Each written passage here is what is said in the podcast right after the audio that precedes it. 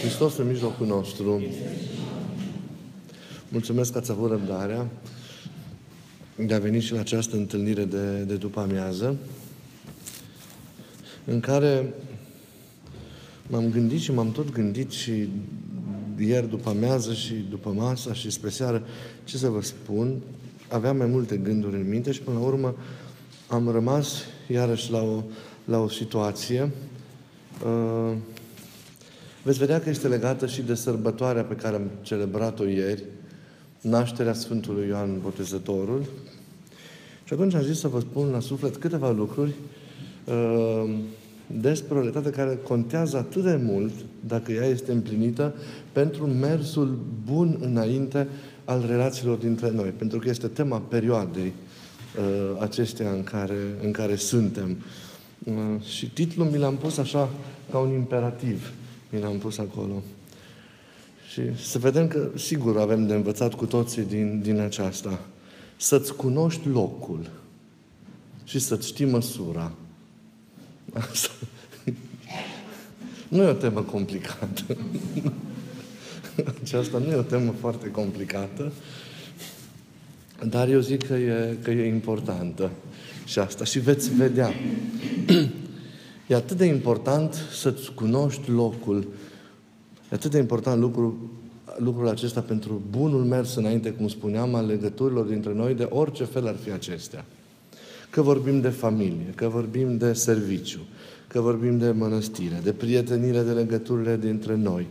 În orice formă s-ar consuma și s-ar concretiza legăturile dintre, dintre noi, acest fapt e și el esențial și trebuie să-l adăugăm la toate celelalte lucruri despre care am vorbit de la o vreme până acum. Să-l adăugăm spre a fi împlinit în viața noastră cotidiană.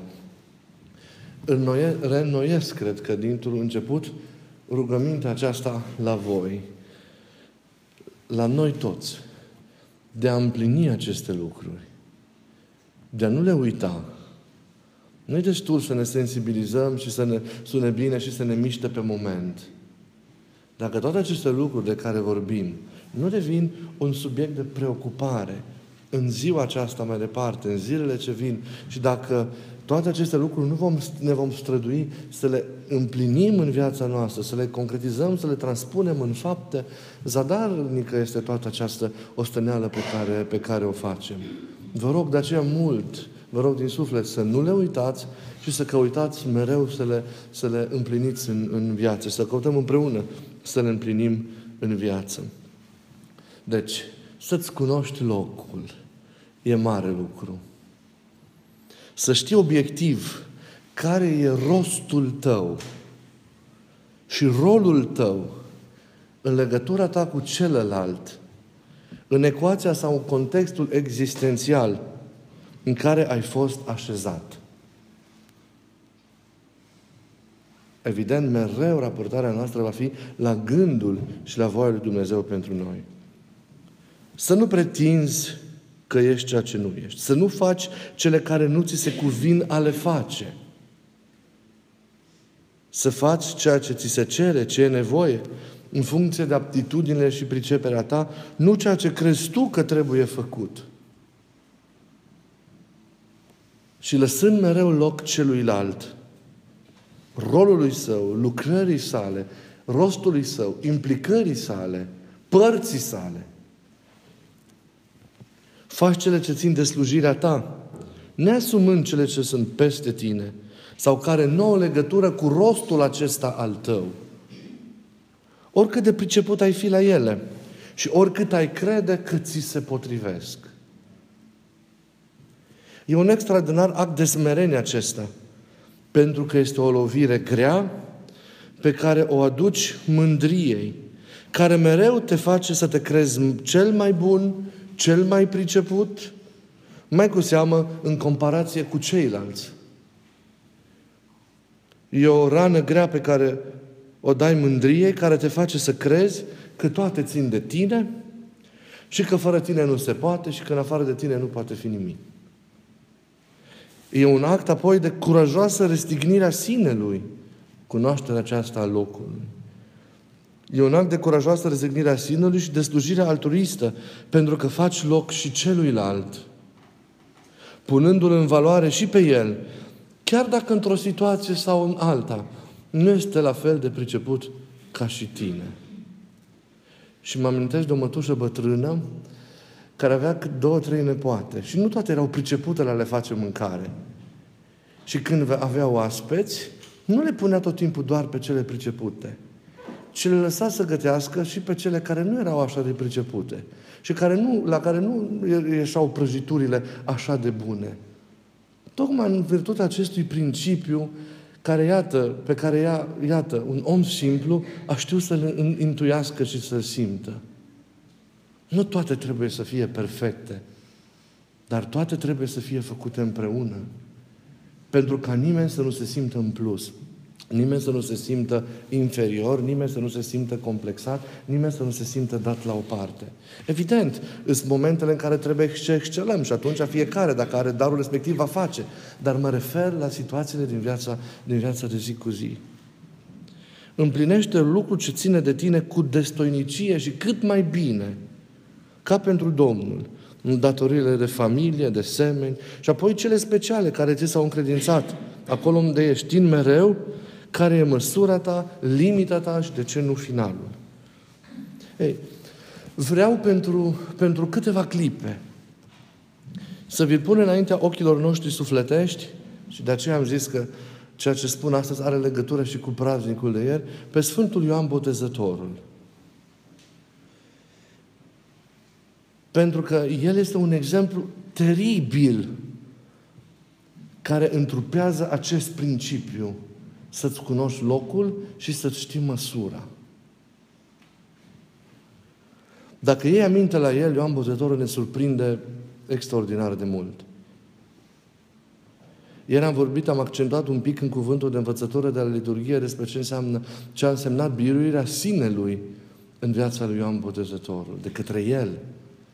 Cum ți-a dat El pe sine la o parte ca să-i facă loc Domnului pentru a se uh, uh, încredința de plin Lui. Ei, tot în legătură cu această biruire a sinelui, ține la Ioan Botezătorul și de cunoașterea clară și fără confuzie a locului și a rostului său în viața lui Hristos, raportându-se cu, la Hristos, dar și în ecuația aceasta largă a mântuirii. Ioan este purtătorul smereniei prin excelență și al cele mai adânci renunțări la sine. El nu a trăit, știm, pentru, doar pentru sine. Nu a trăit deloc, de fapt, pentru sine, ci doar pentru acela a cărui cale a pregătit-o. Lui închină întreaga viață. Îi se dăruiește cu toată ființa sa, trăind de plin misiunea care i s-a încredințat. El a renunțat complet la sine. A trecut centrul propriei ființe în Domnul. De aceea, pentru Ioan, nu mai există nimic personal. Nimic în afară de misiunea sa de înainte mergător. Acesta e unicul său scop. Ziceam și ieri la, la liturghie, ce teribilă e renunțarea sa la sine. Doar așa a putut să trezească dragostea prea plină față de Domnul și râvna fierbinte pentru împlinirea lucrării care i s-a încredințat. Nu și-a luat-o el. Nu s-a considerat el potrivit pentru aceasta. Nu a cerut-o. A primit-o. I s-a încredințat slujirea aceasta. Iar el, în deplină ascultare, a asumat-o de plin, dându-se pe sine la o parte, până la identificarea cu ea. Înainte mergătorul aceea nu mai trăiește viața sa personală. Nu mai trăiește viața sa individuală. Nu mai are rațiuni și scopuri în această lume. În el toate au fost biruite, toate au fost învinse. De aceea el s-a ridicat pe scara cea mai înaltă a Sfințenii, atât cât a putut fi ea trăită înainte de împlinirea mântuirii în Hristos. Doar el și Maria a reușit să se ridice atât de sus. Și de aceea ei au fost cei care l-au întâmpinat pe Isus, alăturându-i se lor și Iosif la venirea sa în lume. El iese din sine, nemai fiind el însuși, și fiind cu adevărat prietenul mirelui și astfel nu, nu-și mai aparține. El nu mai trăiește prin sine și pentru sine, nemai fiind el însuși, ci un altul, prietenul și numai prietenul mirelui, înainte mergătorul și botezătorul lui și atât. Care e crucea lui Ioan? Care e crucea lui Ioan? Mirele nu este încă prieten. Și nici măcar nu-i va deveni prieten în viața sa pământească. Aceasta zicea un, un, un mare teolog rus, că e limita sa, a lui Ioan, dar și măreția misiunii sale și forța renunțării sale la sine. Ioan însuși nu-l va urma pe stăpân. Nu va deveni discipolul său. Nu va auzi de pe buzele lui Isus aceste cuvinte pe care Isus le-a adresat ucenicilor săi, voi sunteți prietenii mei. Înainte mergătorul este ca luna care pălește la răsăritul soarelui și este stinsă de strălucirea soarelui. El e doar înainte mergătorul și atât. Nu a atins la nimic mai mult. El e doar înainte mergătorul care poartă o cruce pe deplin acceptată și înțeleasă. Crucea pregătirii poporului și a slujirii celui pe care îl vestiți, a celui care vine, a lui Mesia. Atât. De aceea atunci când Isus și-a început lucrarea, a putut spune tulburătoarele cuvinte, vremea este ca El să crească și eu să mă micșorez. Așadar, Ioan nu a devenit apostolul apostolilor. Sau cel din tâi dintre apostoli. Calea, misiunea sa de înainte mergător, necesita această dispariție, această stingere, această eclipsă, această lepădare de sine. Lui, prorocului Vechiului Testament sau Noului Testament, nu i-a fost dat să guste dulceața traiului pe pământ alături de Domnul său, a cărui cale a pregătit-o. Ioan l-a descoperit pe Domnul lumii întregi, iar apoi, tulburător, s-a retras în umbră, în propria sa umbră. E teribil și cutremurător că el a continuat și gândul la aceasta mă, mă, mă, mă tulbură de fiecare dată el a continuat să boteze ca și când nimic nu s-ar fi întâmplat după botezul lui Isus. Nu a mers după el, nu s-a dus, nu l-a atins doar, a primit taina, a înțeles totul și și-a continuat misiunea.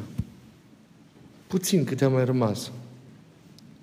A continuat ca prin pocăință să pregătească calea în oameni pentru primirea lui Mesia, chiar dacă Mesia era pe pământ.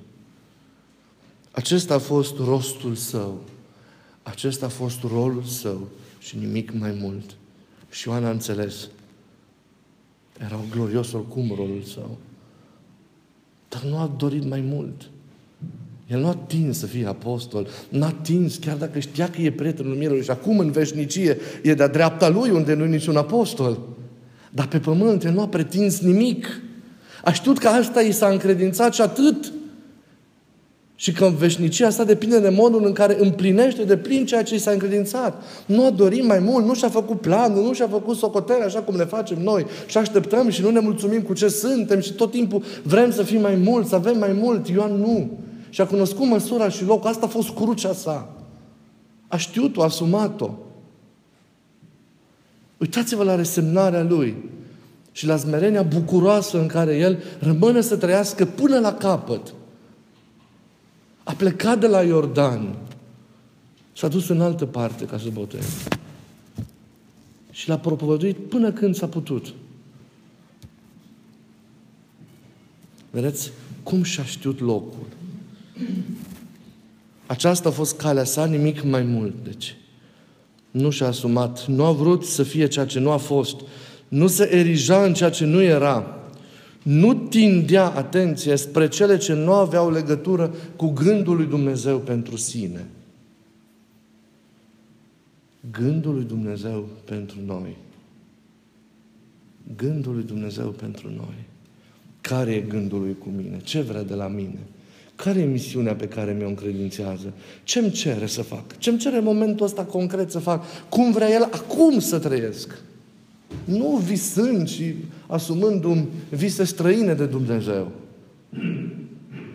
Care e măsura pe care Dumnezeu a pus-o pentru mine și în interiorul căreia, în cadrul căreia, în familie, la serviciu, aici în mănăstire, în relațiile dintre noi, în acolo unde trăim, acolo unde muncim cu oameni de lângă noi, eu trebuie să, să-mi desfășor lucrarea. Care e cadrul general, concret, în care eu trebuie să trăiesc? Niciodată să nu tindem la cele care nu au legătură cu gândul lui Dumnezeu pentru noi. În voia lui Dumnezeu lui Ioan îi era odihna și împlinirea. Atât. Ascultător, el a fost și a rămas ceea ce era în gândul lui Dumnezeu din totdeauna. Înainte mergătorul și botezătorul Domnului. Atât. După botezul din Iordan și mărturia pe care o dă despre Domnul, lucrarea lui Ioan pe pământ era deja pe sfârșit. Viața lui pe pământ își, își formula concluzia. El a rămas ceea ce era. Nu a așteptat și nu a pretins altceva pentru sine. Viața sa era de atunci o așteptare, o moarte treptată. Prelungirea stelei deja apuse în fața razelui soarelui. Era doar chestiune de timp. Și totuși, ca o paranteză, dincolo și de martiriul său, o nouă misiune îl aștepta pe Ioan înainte de odihna sa în răcoarea paradisului. Un mare ultim act înainte să se așeze în sânul lui Avram și să se odihnească. Care credeți? Ce misiune mai avea Ioan? propovăduirea în iad. Predicarea la iad. Pentru că Ioan a binevestit și celor din iad pe Dumnezeu, cum zice cântarea închinată lui. Murind din temnița lui Rod, unde a fost decapitat, cu sufletul a coborât în Șeol, pentru a vesti și celor întemnițați că mântuirea e aproape. Așa cum a vestit și celor de pe pământ, că și acolo, din iubirea lui Dumnezeu, e posibilă pocăința și Iisus stă gata să vină pentru a ridica din moarte și din legături pe cei care cred în El. S-a dus să anunțe că întunericul e pe sfârșit, că noaptea se încheie, că lumina va irumpe și în cei, și în cei care se aflau acolo în beznă. Pregătiți-vă, așteptați-l le-a zis Ioan și celor din întuneric, înainte ca și el însuși să fie ridicat într-o lumina învierii la viața cea nesfârșită și neîmbătrânitoare. Iată ce înseamnă să-ți cunoști locul, să-ți cunoști care e lucrarea, care e limita ta, care e misiunea ta cunoscând-o, înțelegând care gândul Dumnezeu cu tine, nu mai tin spre ceea ce nu ți se cuvine, nu mai aștepți ceea ce nu e normal să primești sau să ai, sau să fii ceea ce nu trebuie să fii, nu mai invidiezi, nu mai dorești. Înveți să cunoști, să conlucrezi cu celălalt, pentru că știi că și celuilalt Dumnezeu a dat o lucrare și un rost lângă tine. Te retragi și rămâi în limitele tale pentru ca și celălalt să poată să-și facă lucrarea să poată trăi lângă tine. Nu ocupi tu tot spațiul existențial. Lași loc și celuilalt, chiar dacă e altfel decât tine. Îl ajuți, dar lasă loc. Învață să conlucrezi și să-l trăiești cu ceilalți. Noi cum suntem? Ne cunoaștem locul, ne cunoaștem limita, ne cunoaștem măsura trăim în ascultarea aceasta lui Ioan, cum împlinim ceea ce ni s-a încredințat? Știm ceea ce ni s-a încredințat, înțelegem care e rostul nostru, sensul în fiecare zi al vieții. Înțelegem, deci împlinim ceea ce ni s-a încredințat, nu ceea ce am luat noi, după mintea noastră. Ne împlinim acest rost. Viața noastră E o autentică derulare a gândului pe care Dumnezeu din veșnicie îl are față de noi? Suntem noi visul lui Dumnezeu devenit realitate? Dumnezeu te-a visat din veșnicie. Dumnezeu te-a purtat în gândul Lui, în El însuși, înainte ca tu să vii aici. Venind aici, viața ta îl bucură pe Dumnezeu? E concretizarea gândului și a visului Dumnezeu. Tu ești visul lui Dumnezeu. Deveni realitate concret. Viața ta îi dă satisfacție și împlinire și mulțumire lui Dumnezeu. Ea, ești așa cum ai fost în visul lui. Cum ești? Cum ai trăit? Cum trăiești? Ce faci de acum înainte? Îți cunoști măcar acum locul și rostul pe care îl ai între oameni, acolo unde trăiești, acolo unde te ostenești, acolo unde muncești. Iată, sunt niște întrebări pe care vreau să ni le punem împreună în această zi. Pentru a trăi cu sens, pentru a trăi autentic, adevărat, pentru a avea relații adevărate unii cu ceilalți. Pentru că nu putem singuri, ci doar împreună să mergem înspre El. Să ne inspire exemplul plin de lumină și de har al Sfântului înainte mergător pe toți. Amin.